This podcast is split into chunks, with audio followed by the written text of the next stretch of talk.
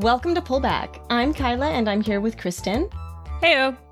Each episode, we normally challenge ourselves to try something new in ethical consumption, and then we tell you what we learned, fuck ups and all. This episode is a companion piece to our episode that came out earlier this week about uh, Plastic Free July. We were able to sit down with Sarah King, who is the head of the Oceans and Plastics campaign at Greenpeace Canada, to talk more about uh, plastics in general. And she had a lot of really interesting things to say. So, let's get into it.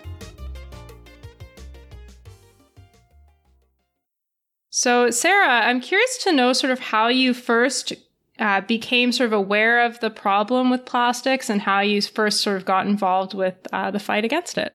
Sure. So um, I actually started as an intern with Greenpeace um, in our U.S. Washington D.C. office, um, even though I grew up in Canada at the time, um, I was looking for an internship at an environmental organization, and the ones in Canada weren't offering opportunities at that point. So I applied to our US, US office, um, and that was back in 2006, I think.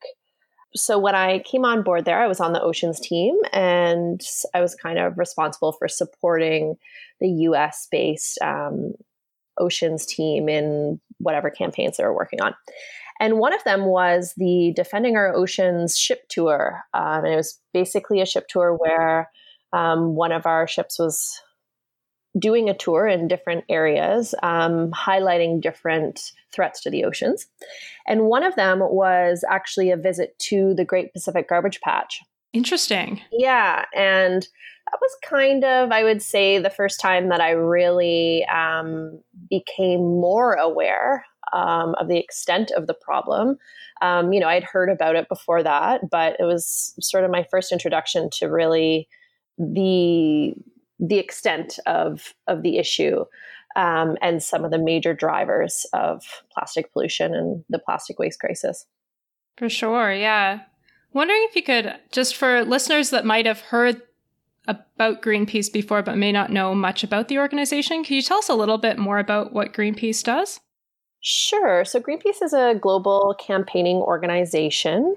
So, we work to expose essentially the major environmental threats um, to biodiversity and to uh, different communities around the world, um, hold those that are responsible for those threats accountable and push for solutions, um, green and just solutions to these problems, and ultimately work towards um, a more green and peaceful future in in all um, in all of those meanings.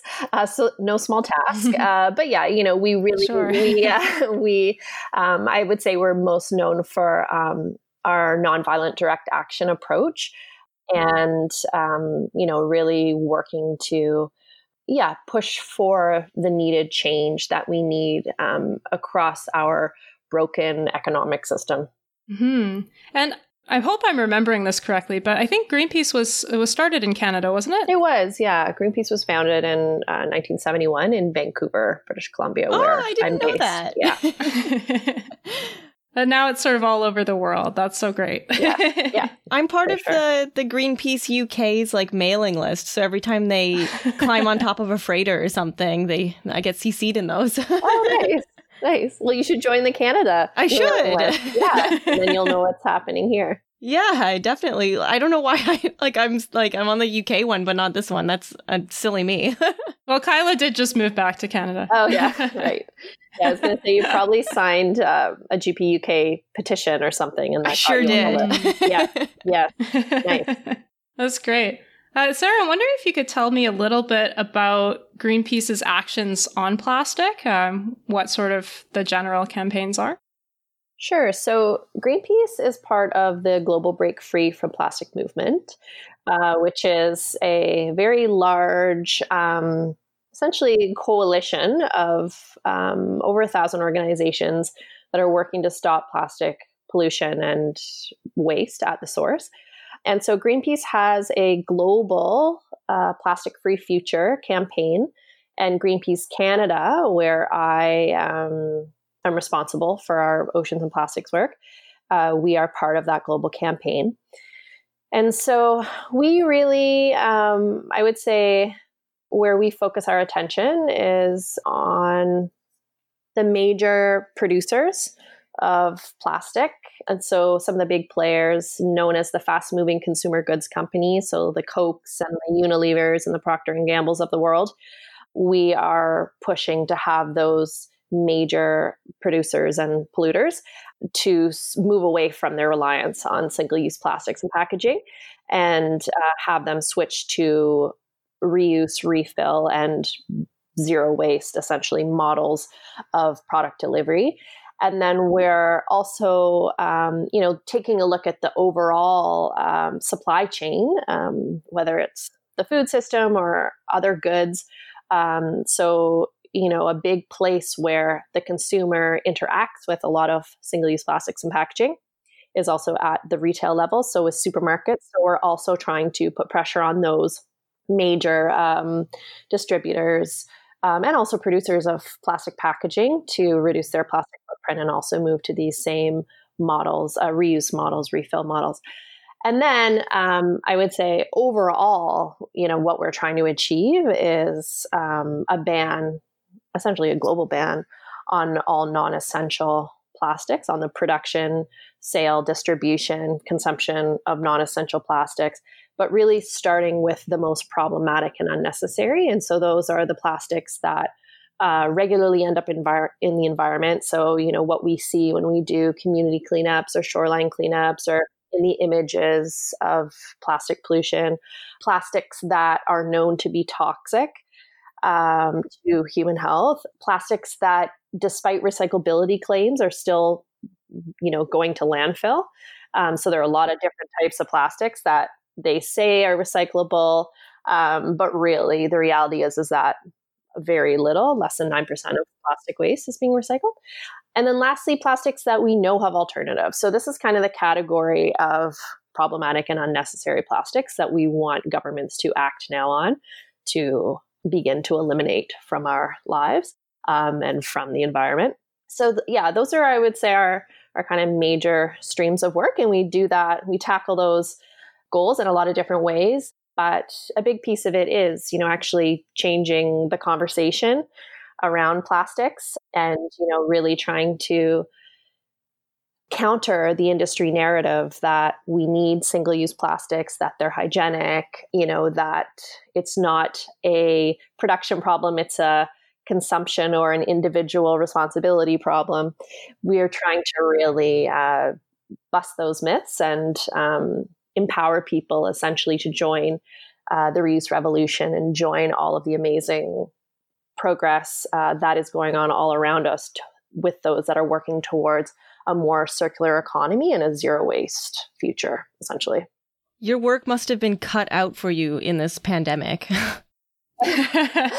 um, surprisingly, no. I mean, there's still so much amazing momentum. Um, yeah, we've definitely seen rollbacks uh, by companies. We've seen pauses by governments that you know we're supposed to be moving towards ban on certain single-use plastics, but there still is a ton of momentum. There's still you know a lot of businesses that are operating with their reuse or refill models that haven't you know relied back on single-use plastics. But definitely, the industry has gone on the offensive, and they're really pushing, especially the hygienic um, talking point right now. And yeah, you know, we've we've seen an increase in plastic waste and plastic consumption and plastic pollution in different forms um, during the pandemic, but at the same time, we've also seen polling in terms of people's desire to continue to move towards bans on single-use plastic. We've seen the numbers go up from even last year. So there's still a lot of um, enthusiasm to break out of our, you know, plastic obsessed lives. Oh, that's so good. I that some positive news on our podcast for once. I know it's so it's rare. yeah, it feels like people really care about single-use plastics, but it's just such an overwhelming problem. I was wondering whether you might be able to tell me a little bit more about like if you were to break down what the problem with uh, the environmental problems with plastics are. Uh, could you could you maybe explain that for someone that might not be already on board? I guess to start at the beginning, 99% of plastic is made from fossil fuels. So it's being extracted from the ground. And so, because it's coming from a fossil fuel, from extraction all the way through to production of the plastic itself, to consumption, disposal, and even once it's pollution, even once it's like in the actual environment, it emits um, harmful greenhouse gas emissions that whole time. And it also pollutes at every single stage of its life cycle. And through its pollution, it's contributing to negative health impacts into on adjacent communities. Um, it is harming wildlife. It's creating air pollution. It's creating water pollution. It is really negatively impacting everything that it's interacting with, honestly.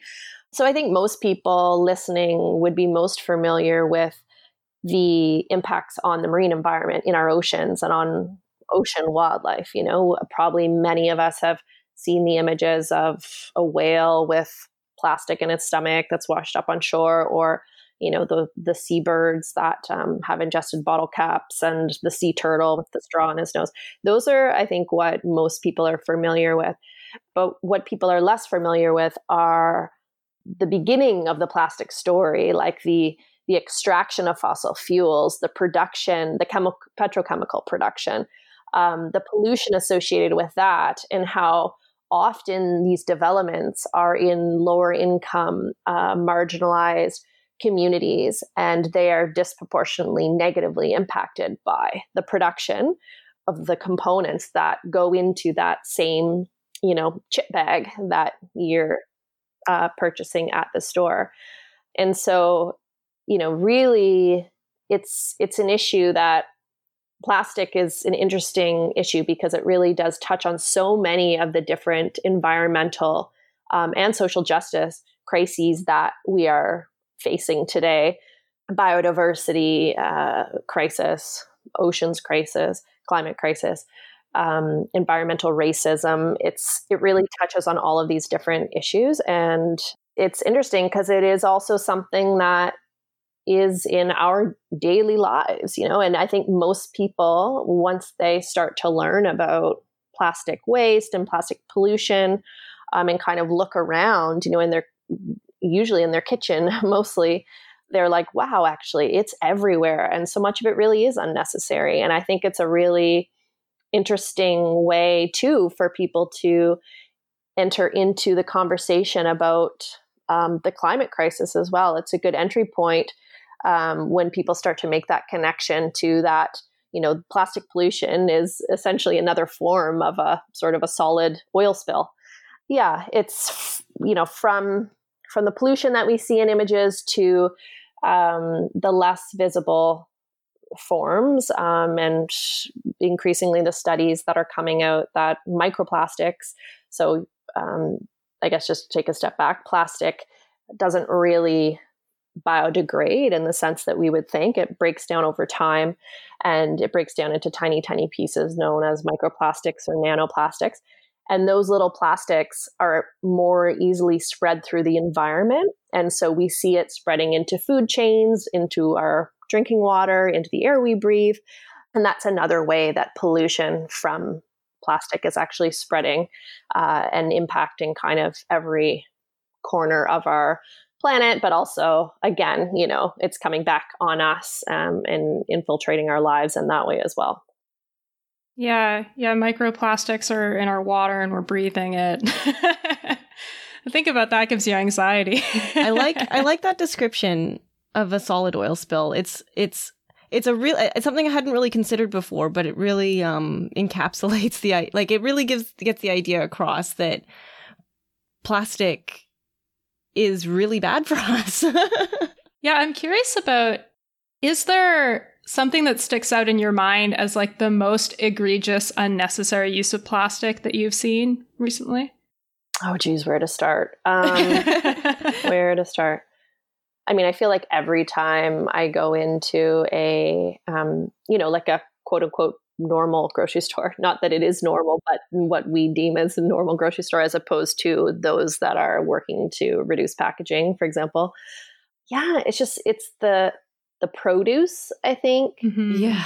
sitting on like a styrofoam tray, then covered in plastic. I mean, it. There are a lot of different examples of it. Often the produce like has its own protective skin. It's just so interesting to me that that as a society, um, you know, not across all cultures, but many have, you know, relate uh, something wrapped in plastic as more sanitary as something that isn't.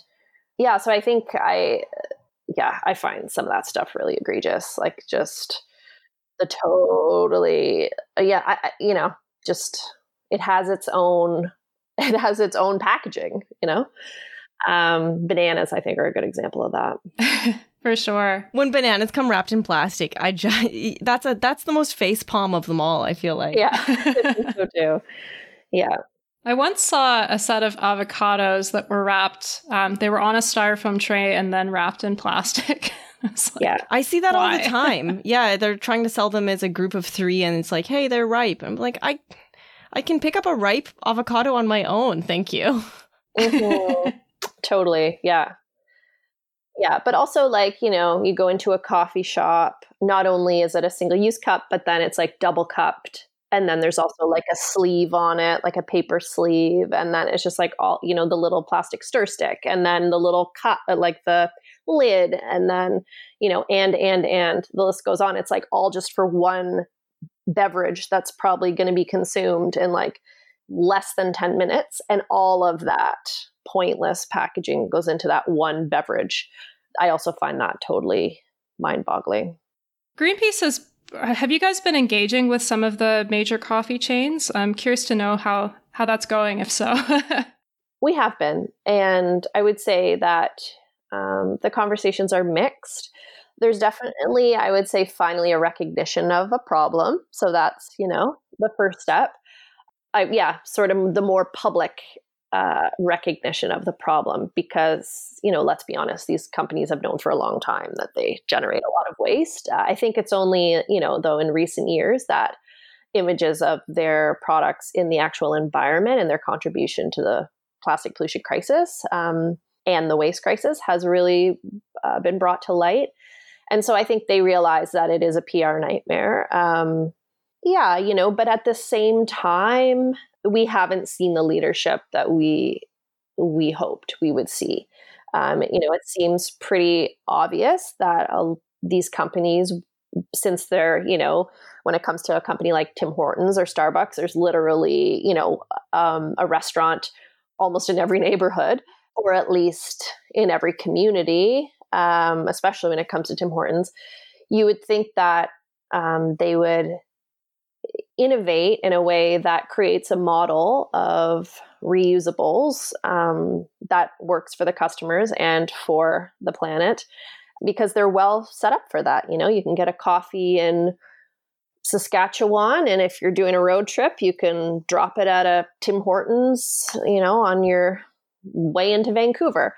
If you were to do sort of like a deposit return scheme uh, that we've seen at a smaller scale in a bunch of different cities um, around the world. But yeah, you know, it's as I say, it's been really disappointing to see um, that there's been so much focus by these companies on continuing their disposal centric model. So, oh, well, we'll make our cups allegedly recyclable, or, or oh, we'll try to make them from a compostable material.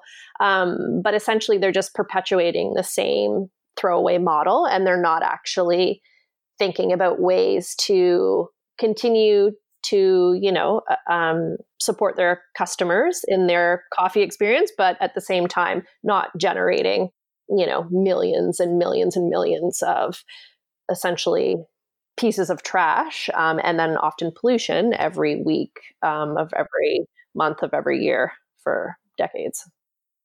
Yeah i think you mentioned something interesting which is like the focus on recyclables and biodegradables wondering if you could tell me why those aren't good solutions to the plastic pollution crisis.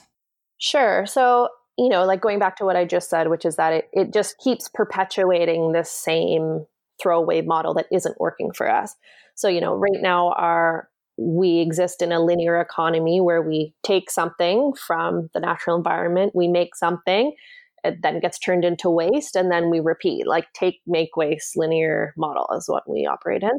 And whether it's plastic or, uh, you know, paper, it's all the same waste generating, pollution contributing model. And so we know that that isn't working, like across the board.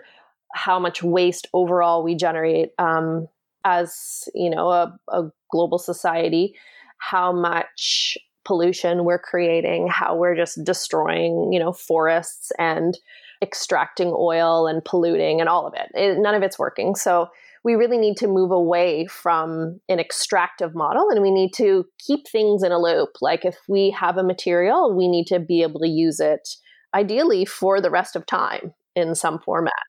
And so when we, you know, we've seen a lot of companies um, and even governments really, you know, try to point to other disposable alternatives as a as a solution um, but when it comes to paper, you know, questions like is it contributing to deforestation? Like, what is the source of that paper? Um, a lot of bioplastics, a lot of bioplastic still has petroleum in it, or it's made from another material, you know, often corn. Um, you know, is it coming from a harmful industrial agriculture operation? These are all questions that often aren't asked. And so you know it, that product that alternative could be creating just another environmental problem. Um, but then when you look at okay cool you you allegedly have created a you know not cool but you know that's what they're the companies are saying cool, look at us we have a compostable cup. Um, it's like okay so where's that going and the reality is is that a lot of the municipal composting facilities can't take bioplastics or a lot of different types of allegedly compostable packaging. So it's actually those products are going to landfill anyway. So it's it's not having a better outcome. And also, there's a lot of confusion, understandably, by customers. Um, you know, by the public of what do I do with this compostable thing? Is it compostable in my own composter? Is it compostable at the city? Can I recycle it too, even if it's compostable? Will it be recycled? there's so there's so much confusion um, that basically we're just creating a different type of waste at this point, um, and often pollution. We did a, a beach cleanup and brand audit um, last year. Was that where you sort of look uh, for like what brands are have trash on the beach, or? Yeah, totally. Yeah, so we um, essentially it's it's looking at the companies that are responsible for the branded pollution that you find. And we've created a top five polluters list in Canada, but we've also done it globally in collaboration with a bunch of other different organizations. Um, but the thing that was interesting that we were really paying close attention to last year was that, you know, we've seen companies like Coke uh, that owns Dasani water bottles. You may have noticed on the Dasani water bottles, it's like oh 30% or something plant based but that doesn't make a difference if it's in the environment. It's still you know it's still polluting. It's still either being recycled or not. Like it's not yeah it doesn't really do anything. And even when we would find say a paper straw or a allegedly compostable cup. They were still polluting you know? It still takes however long for those to break down in the environment and a lot of them actually are only designed to break down in industrial composting facilities. They're not designed to break down in the actual natural environment.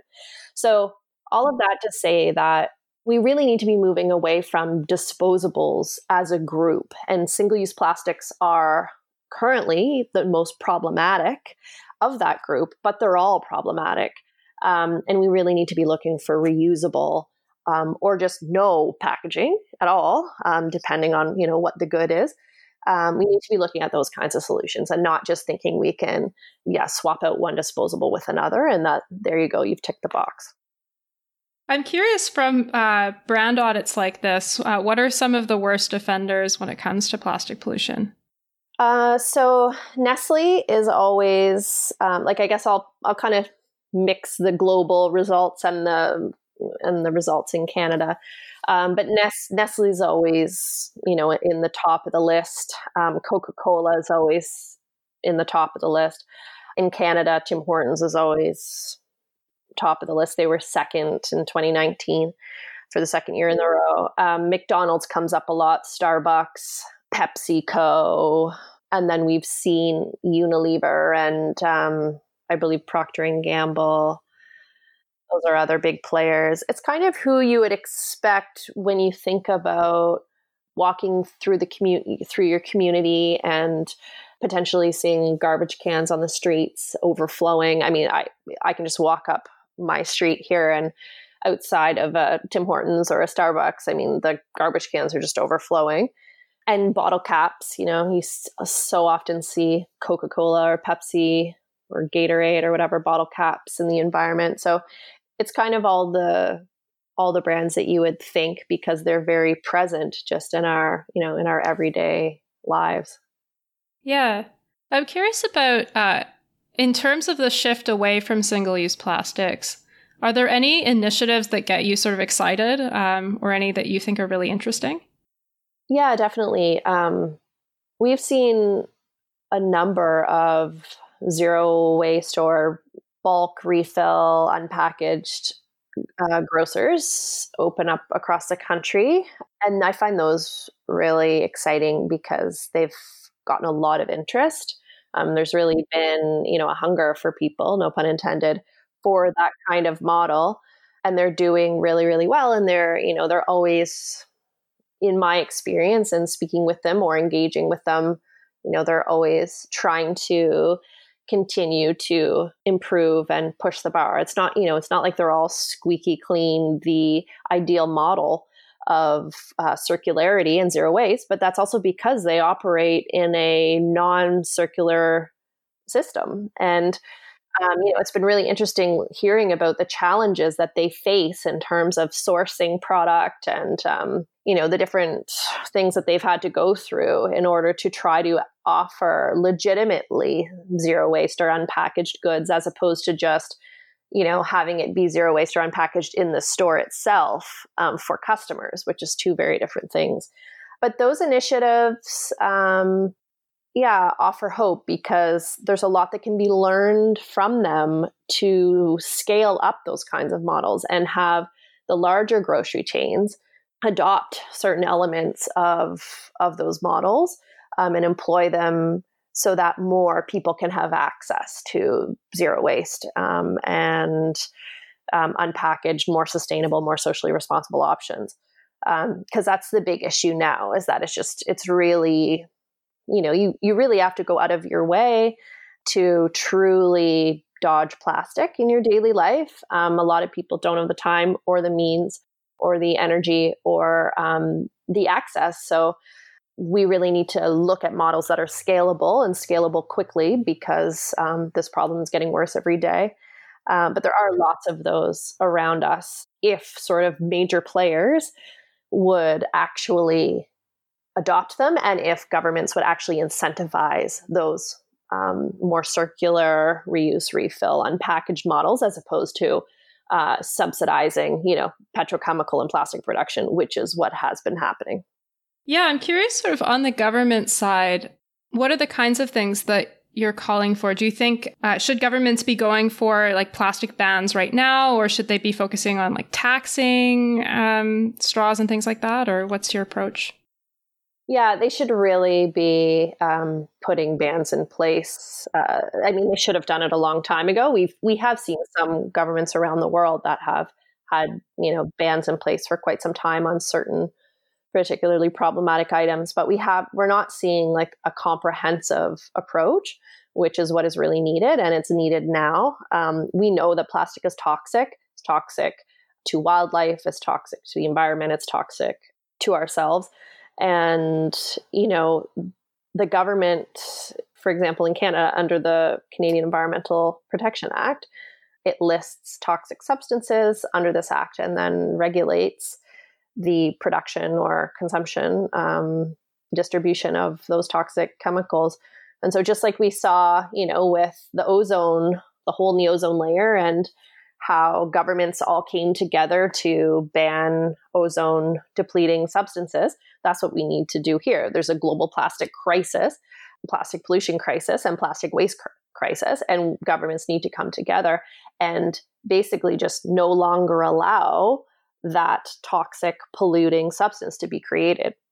So we are really uh, trying to push for quick action to, as I say, like eliminate, start to eliminate the most problematic and unnecessary as we work towards um, ideally moving to a place, uh, you know, in a in a low carbon economy scenario where not only are we cutting our reliance on fossil fuels as we kind of think of them most usually, you know, in gasoline in our cars or those kinds of things, um, but also cut our dependence on fossil fuel dependent or fossil fuel byproducts, which plastic, um, you know, is is one of the major lifelines that the oil and gas industry is um, is holding on to as you know a lot of global governments recognize okay well we at least need to do something to cut our emissions. But plastic seems to be getting off um, and not being associated with that. So we're still seeing investment by governments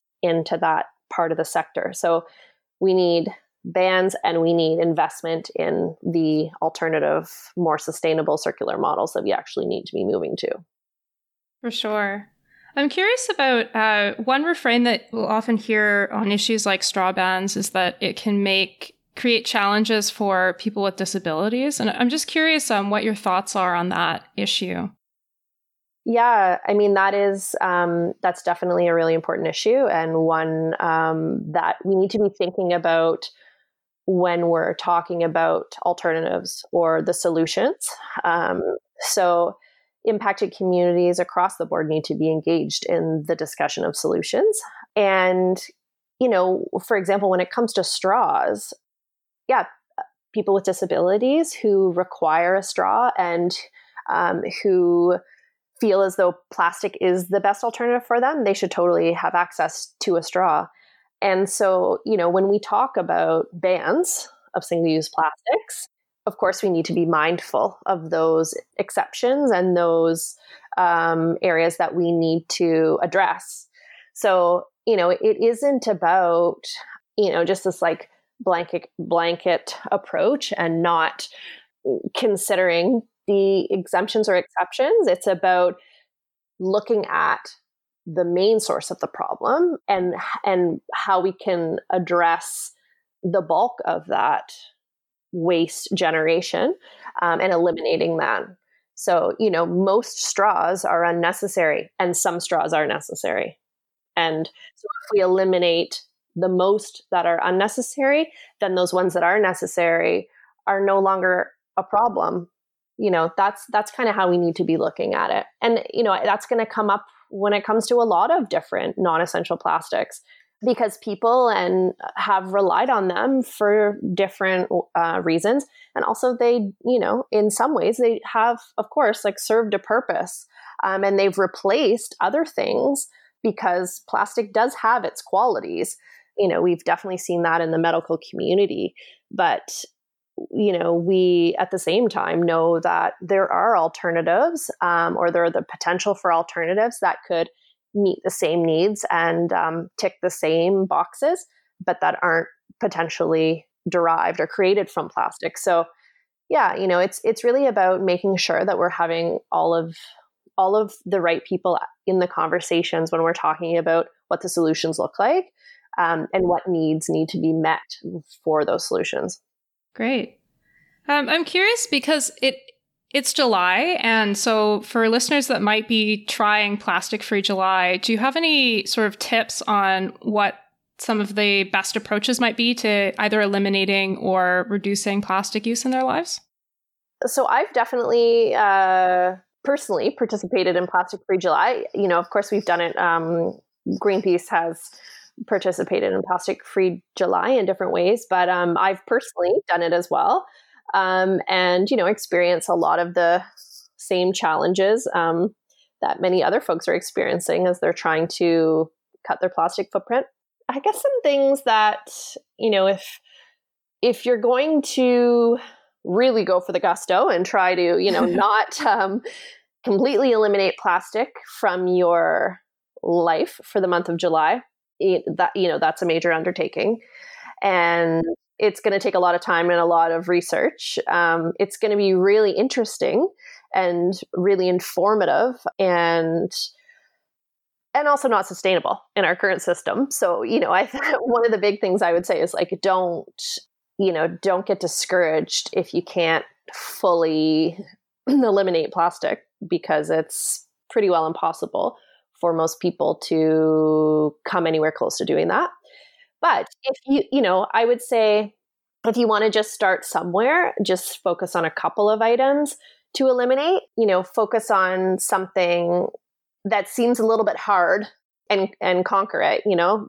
Go for if if takeout coffee is your favorite thing in the entire world, um, and you just can't for whatever reason seem to remember your reusable cup or you don't have one, yeah, just try to do that. Uh, I would say. And if you're, it's also the time of COVID right now. Um, so it's it's also a bit challenging um, but also you know like what what greenpeace as um, an organization has tried to focus on for plastic free july is also this idea that you know we all need to do our part we all need to think about our consumption and how we engage with different products and the planet uh, and people more broadly. Um, but at the same time, like as I've said several times, we operate in a broken system. And so there really is only so much that you can do as a person or that, you know, most people can do. And so the really most powerful thing that you can do during Plastic Free July is actually use your voice to tell your favorite restaurant or to tell you know that large supermarket chain um, or to tell an elected official that you want something different that you you know you want a plastic free option. You you know maybe even say to them i really want to use a reusable coffee cup but i you know for whatever reason um, me bringing my own cup isn't a reality for me um, but I would love to be offered a reusable option. So, you know, just engaging in a way that shows that there is support for something different.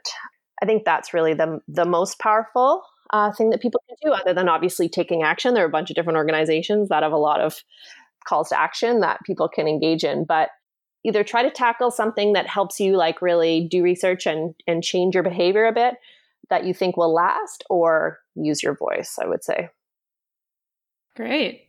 And if people want to get sort of more involved in, you know, sort of more political actions on plastic issues, what would your recommendations be there?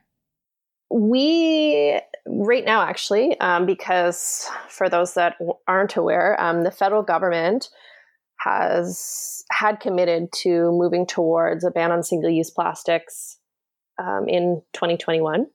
So, what that ban would look like, we don't know yet, but because of COVID, uh, they've delayed that. They've delayed the announcement on that. And while theoretically they're creating the regulations that will inform that ban, um, we sort of don't know what the timeline on that is anymore.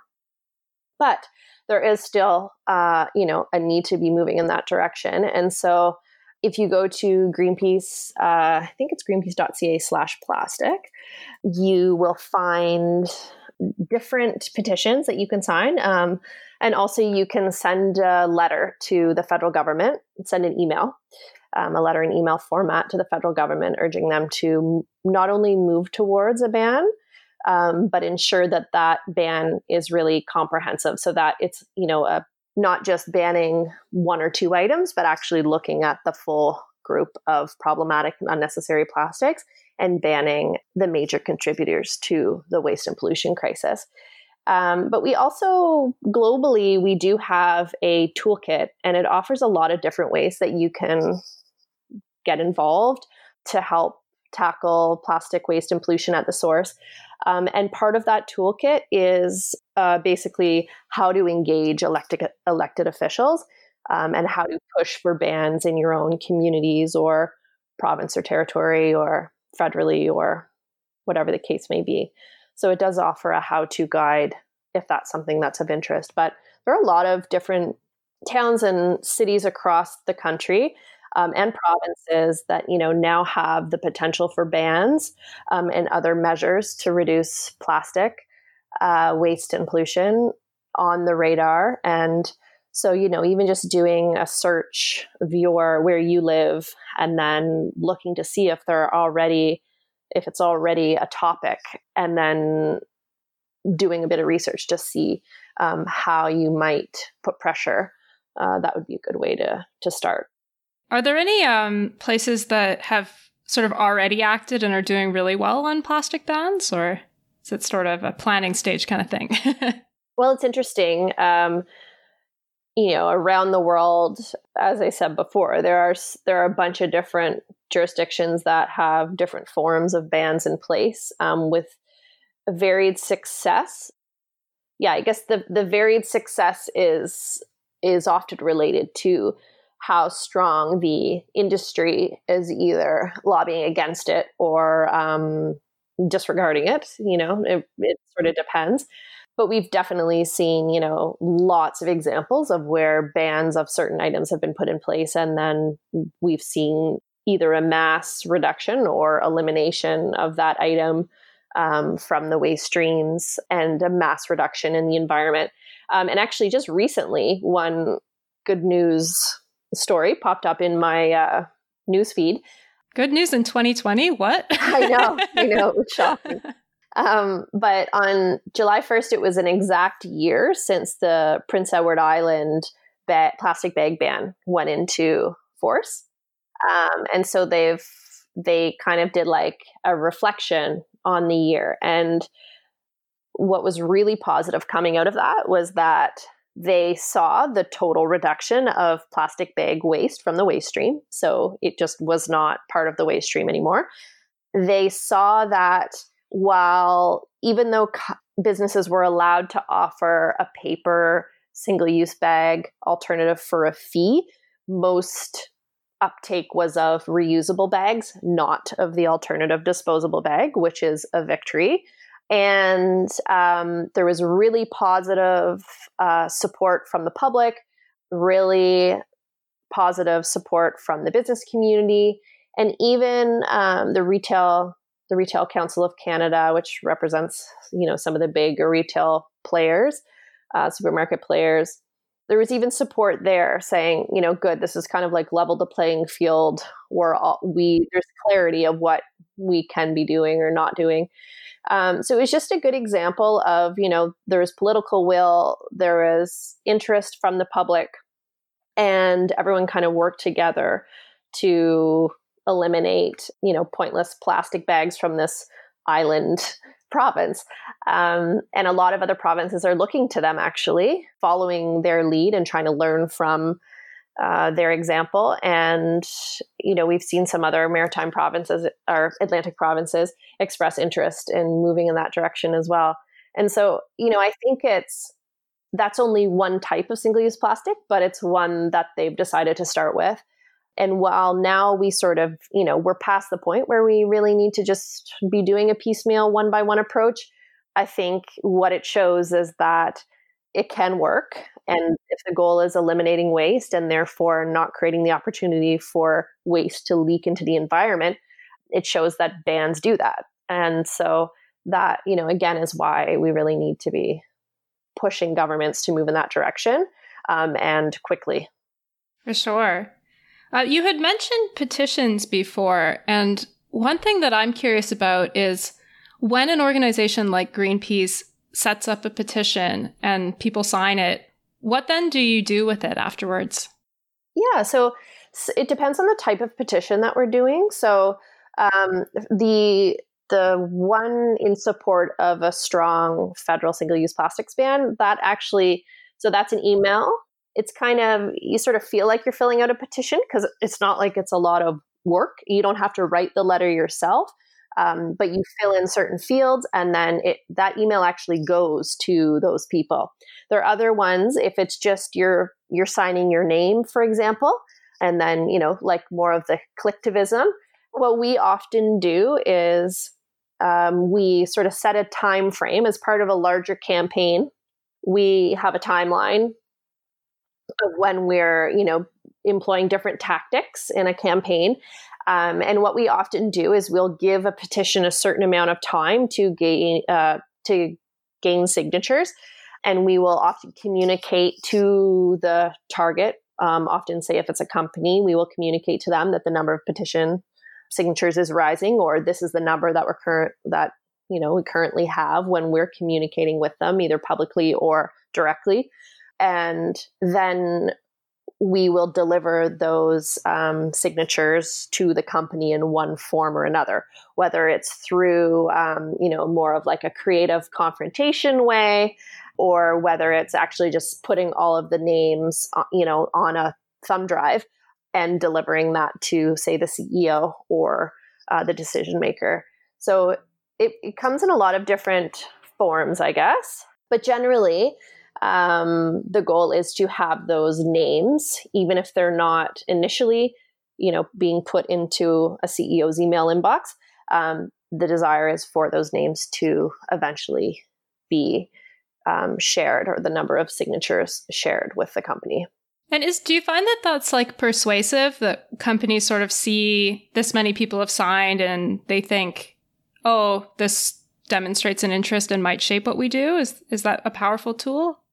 It definitely can be, um, especially for companies that say aren't often the the focus of um, you know public pressure or customer consumer pressure, um, or that haven't really been in the spotlight very much. They see you know it's a it's a great way to show public support or support by say you know their consumer base for you know, for the need for them to change. You know, of course, there are so many different petitions um, across so many different issues these days. Um, and so, you know, we definitely hear sometimes about kind of petition fatigue or, oh, it's just another petition or whatever. Um, but the reality is that no matter what, it is an indicator of support on an issue. And that is something that um, a company or a government can't dispute you know it's that many people care enough about that particular issue or want change enough to have lent their voice or lent their name to that initiative. And so you know we'll often say engage with a company or um, a governmental official and they'll note uh, that they've seen sort of you know that the number of the petition has been rising or they're uh, you know, taken aback by the the high number of signatures on a particular petition. So you don't always need uh, like a million signatures to to show that an issue is really worth noting. Um, it just depends on um, you know who you're trying to communicate to and or who you're trying to change um, and then kind of like gauging you know what level of support do you think is needed in order for it to have an impact on that decision maker maker that company? You know what's going to make them understand that this petition doesn't it's it's not only this number of people that care this is just a representative you know representation of a growing movement of people that care. Gotcha all right, I think that's all of the themes that I wanted to get through, but I always like to ask if there's anything that you either wish we'd asked or that you'd like to tell us. I think it's great that we touched on um, a little bit on reusables or, yeah, single use in the time of COVID and reusables. I think one thing to note is that recently Greenpeace and this organization called Upstream worked together to get um, over 125 physicians, scientists, and other public health officials to or experts to sign on to a statement that essentially is meant to assure customers and also businesses that reusables, when basic hygiene um, protocols are employed, um, are are totally safe to be using during COVID and that plastic is not inherently more hygienic than a reusable alternative. Um, and that's been something we've really been working to highlight. Um, and I think it's been a big question by the public, um, especially during COVID. You know, is it should I really um, not be frequenting the places that you know are have reuse or refill models? And you know, I think that what's been really great about this sign-on statement is it shows that you know it's it really comes down to just proper health and safety protocols and and sanitation processes. That's what it's really about and that's you know what it's always been about. You know that's that's where we need to focus um, and it's not that plastic is the thing saving the day um, or that plastic is the you know the most hygienic option. Um, so i think that that yeah that's something that i think would be great to to spread more um, widely. Yeah and then one other thing i guess um, that's worth noting when we talk about solutions to the plastic waste and pollution crisis i touched on this a little bit but companies are often just trying to you know find that easy swap out or that easy fix to essentially allow them to continue just to produce single use plastic. And one thing that's been coming up a lot uh, in industry circles and in government discussions around solutions um, is this idea of chemical recycling. And so some people may have seen um, if they have gone to one of the big supermarket chains, um, Loblaw or Sobeys, um, that some of the water bottles, the branded, the house branded water bottles, say 100% recycled plastic, recycled content. Yeah, and we're seeing more and more of this. So different, it's often bottle format, but it'll say 100% recycled. So that means that, yeah, that it's made from um, that theoretically there's no virgin oil that's gone into that plastic product. And companies are really trying to promote that as a more sustainable plastic alternative. But for one thing, chemical recycling um, is it's a very tiny, tiny, tiny, tiny, tiny, tiny uh, piece of the recycling sector. It's very, very tiny. It's also very costly. It's energy inefficient. There are a lot of toxic and waste residuals that come out of those processes. We don't know a lot about it. And most importantly, those processes rely on a steady stream of plastic waste into them. And then they still produce a, a, single use item, even though if you capture every single item and it goes back into that same thing, uh, or that same facility, then okay, you can call that a loop. But the, that's not the reality because the reality is that billions of single use items are still being produced at the same time, and collection and uh, you know collection of those items is not effective. So yeah, I just want to flag that you know if folks see that 100% recycled content um, and think that it is a better option, yes, it is not it does not have virgin oil in it, but it's still a single use item that can pollute in the same way and that is still, you know, potentially not being recycled. So, yeah, just want to flag that it's, you know, there are a lot of things out there that look like they could be a good quick fix, but if it seems too good to be true, you know, it usually is. Right. Okay. So no no quick fixes, no gimmicks. Gotta just yeah, stop totally. single use. Got it. wow, there was a lot there. Sarah, you know what you're talking about. what is it, 14 years in the industry now? About that, about that, yeah. Yeah, yeah, you can tell. Um, it's nice to hear that you're not totally demoralized having no, worked. not surprisingly, I know. um, is there a call to action that you have for anybody for for Plastic Free July or or just in general? Definitely, um, if folks are keen to send an email to the federal government, that would be amazing. It takes like two seconds, um, and you can just just go to uh, greenpeace.ca/slash plastic and you will find that that take action box and others if you want to as well but i would say that's the single most important thing that folks can do right now is support you know us as a country moving in the right direction Nice. Yeah, I'll uh, I'll put a link to that in the show notes as well, so people can find that super easy. That's a really good call to action. I like it. If people want to follow us on Twitter. We are at Pullback Podcast. We've been getting some shade from the palm oil uh, industry. So if people want to from the from the plastics brigade want to shade us, we'll take that too.